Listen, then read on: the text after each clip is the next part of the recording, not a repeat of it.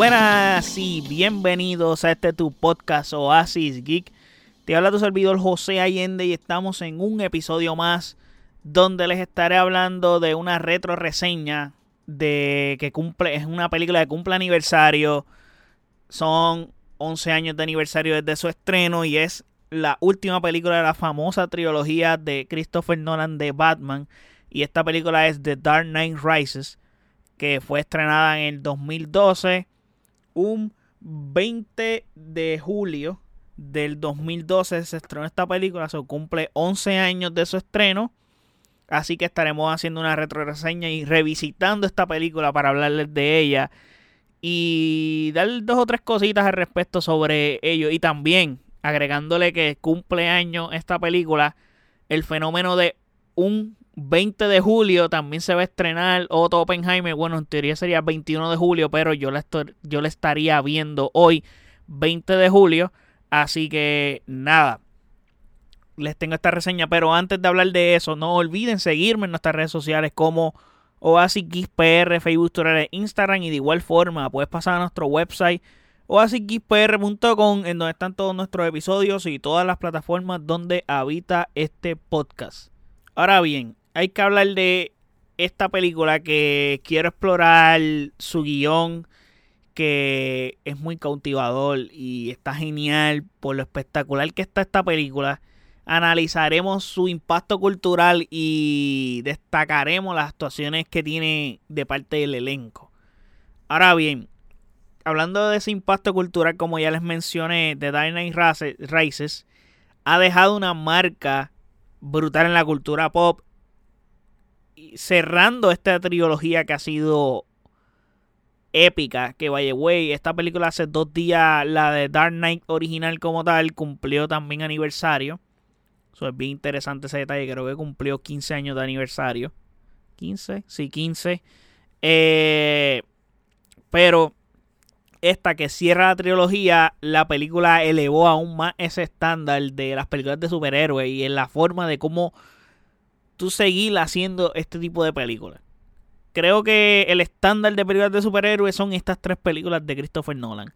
Su tono oscuro, su enfoque en lo complejo moralmente hablando, lo psicológica que es con los personajes, la convirtieron en un referente del género de superhéroes inclusive la película también se destaca por lo memorable que es la actuación de Hitler como el Joker en, en, la película anterior, pero acá la tenemos también con el hombre llamado Bean, que hace una interpretación genial. Creo que el trabajo de Christopher Nolan, pues no hay discusión alguna que ha sido muy, muy satisfactorio porque su talento para crear narrativas complejas y emocionales brilla nuevamente en esta película. Creo que Christopher Nolan es un director que se destaca por hacerte sobrepensar. Creo que a veces quiere que tratar de demostrarte que es más inteligente de lo que es. Y es como que sus películas en teoría no son para brutos. Por decirlo de cierta forma. Y esta película te transmite eso de una forma más light.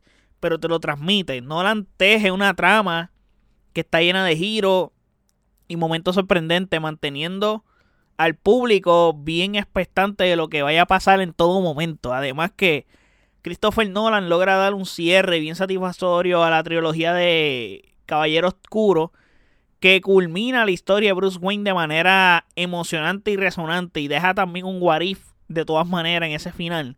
So, para mí la dirección de él en esta película fue magistral esta película es bien underappreciated porque no es como que la más que le gusta a la gente. Bueno, eh, Batman Begin creo que no la aprecian tan bien al mismo nivel porque la que más destaca es The Dark Knight como tal. Pero esta película es buenísima también. Combinada con una cinematografía impresionante y secuencias de acción vertiginosas hacen que The Dark Knight Rises sea una experiencia cinematográfica inolvidable. Si la viste en el cine, la disfrutaste mucho mejor todavía. Creo que las películas de Nolan son películas para verlas en el cine. No son películas para verlas en tu casa. No, no trabajan así. Siempre son películas que si tienes la oportunidad de consumirlas en el cine, cuando se estrenen, creo que es la mejor experiencia que puedas tener porque él se encarga de darte una experiencia cinematográfica para que sea en el cine y la disfrutes mejor en el cine. Sobre la trama del filme, para hablar de ella, que nos sumerge en un Gotham City que está ascendiada por el terrorismo liderado por Bane y un gran y formidable peligroso enemigo interpretado por Tom Hardy que como les dije lo hace genial el papel mientras que Bruce Wayne está interpretado por Christian Bale nuevamente en el exilio de los eventos de la película anterior pero se ve obligado a volver a convertirse en Batman para enfrentar la amenaza de Bane que llega a Gotham City. Entonces la trama explora la lucha de la lucha interna que tiene Bruce Wayne mientras enfrenta sus miedos y limitaciones para proteger a Gotham City de la destrucción. Además que la película presenta una nueva aliada. Aquí tenemos la aparición de Selina Kyle como Catwoman que lo interpreta muy bien la actriz Anne Hathaway. Creo que lo hace muy bien, pero se quedó corta en su interpretación desde mi punto de vista. Pienso que pudiera haber hecho un trabajo mucho mejor. También no tiene tanto protagonismo como para brillar. No tiene tanto tiempo en pantalla para tú decir, coño, eh, la partió. Como que lo hace bien dentro del tiempo que esté en pantalla. Y me parece que Christopher Nolan no le va muy bien con los personajes mujeres. Como que no sé si es porque no sé de verdad qué es lo que tiene que los personajes, eh, las féminas que él dirige en las películas como que no lucen en sus personajes. So, no, no sé qué puede ser eso, pero Anne Hathaway está en ese combo. So, quien aporta complejidad el personaje, sí, y aporta carisma de todas maneras, pero para mí se queda corto en lo que pudo haber hecho esta actriz con, este personaje. Y estoy claro que tiene que ver más por la dirección que por lo mismo que la misma actriz te podía haber entregado en la película y en pantalla. Las actuaciones del elenco son inolvidables realmente porque Christian Bell entrega una actuación bien poderosa y emotiva como Bruce Wayne. Creo que me parece que la versión de él en esta película está bien elevada. Está bien elevada, logra transmitir la carga emocional que tiene todo el personaje mientras enfrenta la adversidad y se redime de su pasado. Mientras que Tom Hardy, por otro lado, ofrece una actuación imponente como Bane. Creo que es la versión definitiva de Bane. He hablado ya de este personaje cuando hice el top de los villanos de Batman. Creando un villano que es bien temible, pero a la misma vez carismático. Y su presencia es magnética. Su voz es inolvidable, contribuyen a, hacer un un villano que no te vas a olvidar de él. Y creo que es un villano bien memorable. Y eso es parte de lo que hace que esta trilogía de Christopher Nolan sea tan épica. Por el hecho de que los villanos son tal vez lo mejor de estas películas.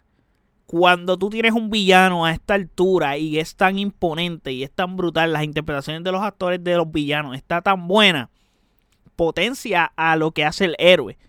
Y el héroe tú estabas en safe, en safe, en secure mode porque tenías a, a Christian Bell, que era un actorazo ya para este entonces, y ya hoy es otro fenómeno, pero en ese momento ya Christian Bell estaba bastante consolidado como actor.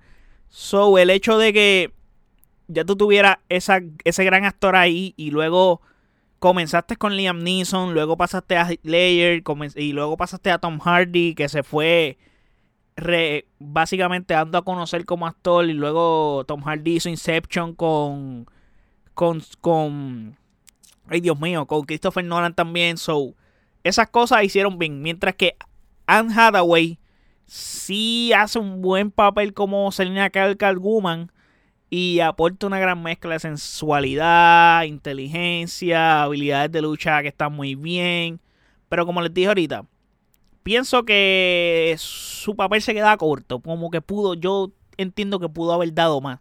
También es que pues Christopher Nolan explora muchas cosas en estas películas, porque estas películas son a gran escala y quiere tocar tantos temas a la vez que es complicado como que darle protagonismo a tanta gente y es, es bien difícil realmente. Pero su interpretación aporta una nueva dimensión al personaje de Catwoman, eso sí, y la, y la convierte en un elemento clave en la historia. Eso está definitivo ahí.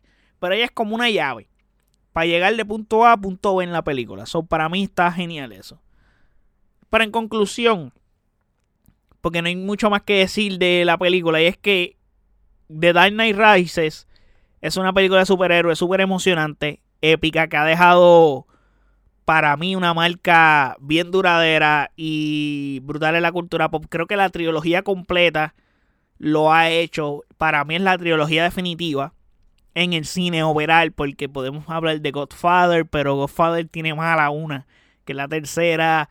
Eh, hay otras películas que hay una de las tres que flaquea y estas, las tres están bien. Creo que hay una que es más floja que otra, pero la más floja sigue siendo un peliculón.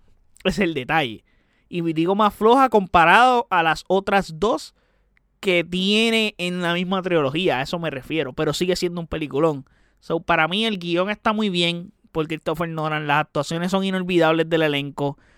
La dirección experta hacen de esta película una conclusión espectacular para la trilogía de Dark Knight como tal y de Batman. So, me parece emocionante y apasionante este trabajo que hizo Christopher Nolan en esta película. Y Christopher Nolan también eleva sus métricas de director, nos enseña cosas nuevas. So, para mí está genial lo que hizo en esta película. So, pienso que The, Dark Knight Races es un peliculón. Deben de verlo si no lo han visto. Es una gran experiencia si no han visto la trilogía de Nolan, de Batman. No sé en dónde han vivido, no sé qué han hecho con sus vidas, pero son películas brutales. O sea, las mejores películas de superhéroes que puedes ver en tu vida son estas tres películas. Overall. Overall. Estas tres películas están a otro nivel. Bueno, maybe hay películas mejores. Pero de Dark Knight no hay película mejor de superhéroes que no sea de Dark Knight. No hay break. No hay break. Son películas que son de superhéroes, pero no parecen películas de superhéroes. Son tan serias. Y le dan una dimensión diferente. También aporta el hecho de que el tipo de personaje que es Batman es súper adaptable al cine, los villanos. Y como les dije, el potencial de los villanos a este nivel es lo que hace que las películas sean mejores porque potencian al héroe. Siempre, siempre va a pasar así. Si tu villano es una porquería, la película va a ser más o menos regular. No va a ser buena. Tiene que ser la interpretación del héroe, tiene que ser extremadamente eh, una, una, interpretación inolvidable que, que, sea bien épica para que tú eleves la película. ahí se las dejo. Pero nada, si no la han visto, se las recomiendo. Es tremendo peliculón. Esta película cumple 11 años. Ha envejecido muy bien. Eso hay que tenerlo claro. Esta película parece que se lanzó hace 3 años atrás. O sea, eh, se siente reciente. No se siente de hace 11 años. No se siente así. Inclusive la de Batman Begin tampoco, la de Dark Knight, la primera, tampoco se siente tan de 15 años. O sea, se sienten películas modernas. So, para mí eso está genial, la forma en que han envejecido estas películas. Pero nada, hasta aquí llegamos con este episodio. Déjenme saber en los comentarios qué piensan de esta película, qué piensan de la trilogía de Christopher Nolan. Eh, creo que ya yo he reseñado, reseñé Batman Begin, a que me faltaría por reseñar el de Dark Knight. Debí de reseñarla en estos días ya que cumplió 15 años, pero es que yo los tropas los saco jueves, como que lanzarlo. Y estaba cool porque cumplía 15, so el hecho de que un 15 es un número bastante cómodo para hacer un aniversario, pues estaba nice porque el, esta cumple 11 años y es como que no es un número como que para que tú hagas un aniversario, pero cae jueves y cuadró eh, en los números míos, cuadró. Pero nada, déjenme saber en los comentarios si esta película les gustó, no les gustó, si les interesa verla, si no les interesaba, si este podcast les hizo querer verla, etcétera. Déjenme saber eso en los comentarios en nuestras redes sociales como OasisGizPR, Facebook, Twitter e Instagram. Y de igual forma, puedes pasar a nuestro website oasisgizpr.com en donde están todos nuestros episodios y todas las plataformas donde habita este podcast. Así que muchísimas gracias por el apoyo. Hasta el próximo episodio. Chequeamos. Bye.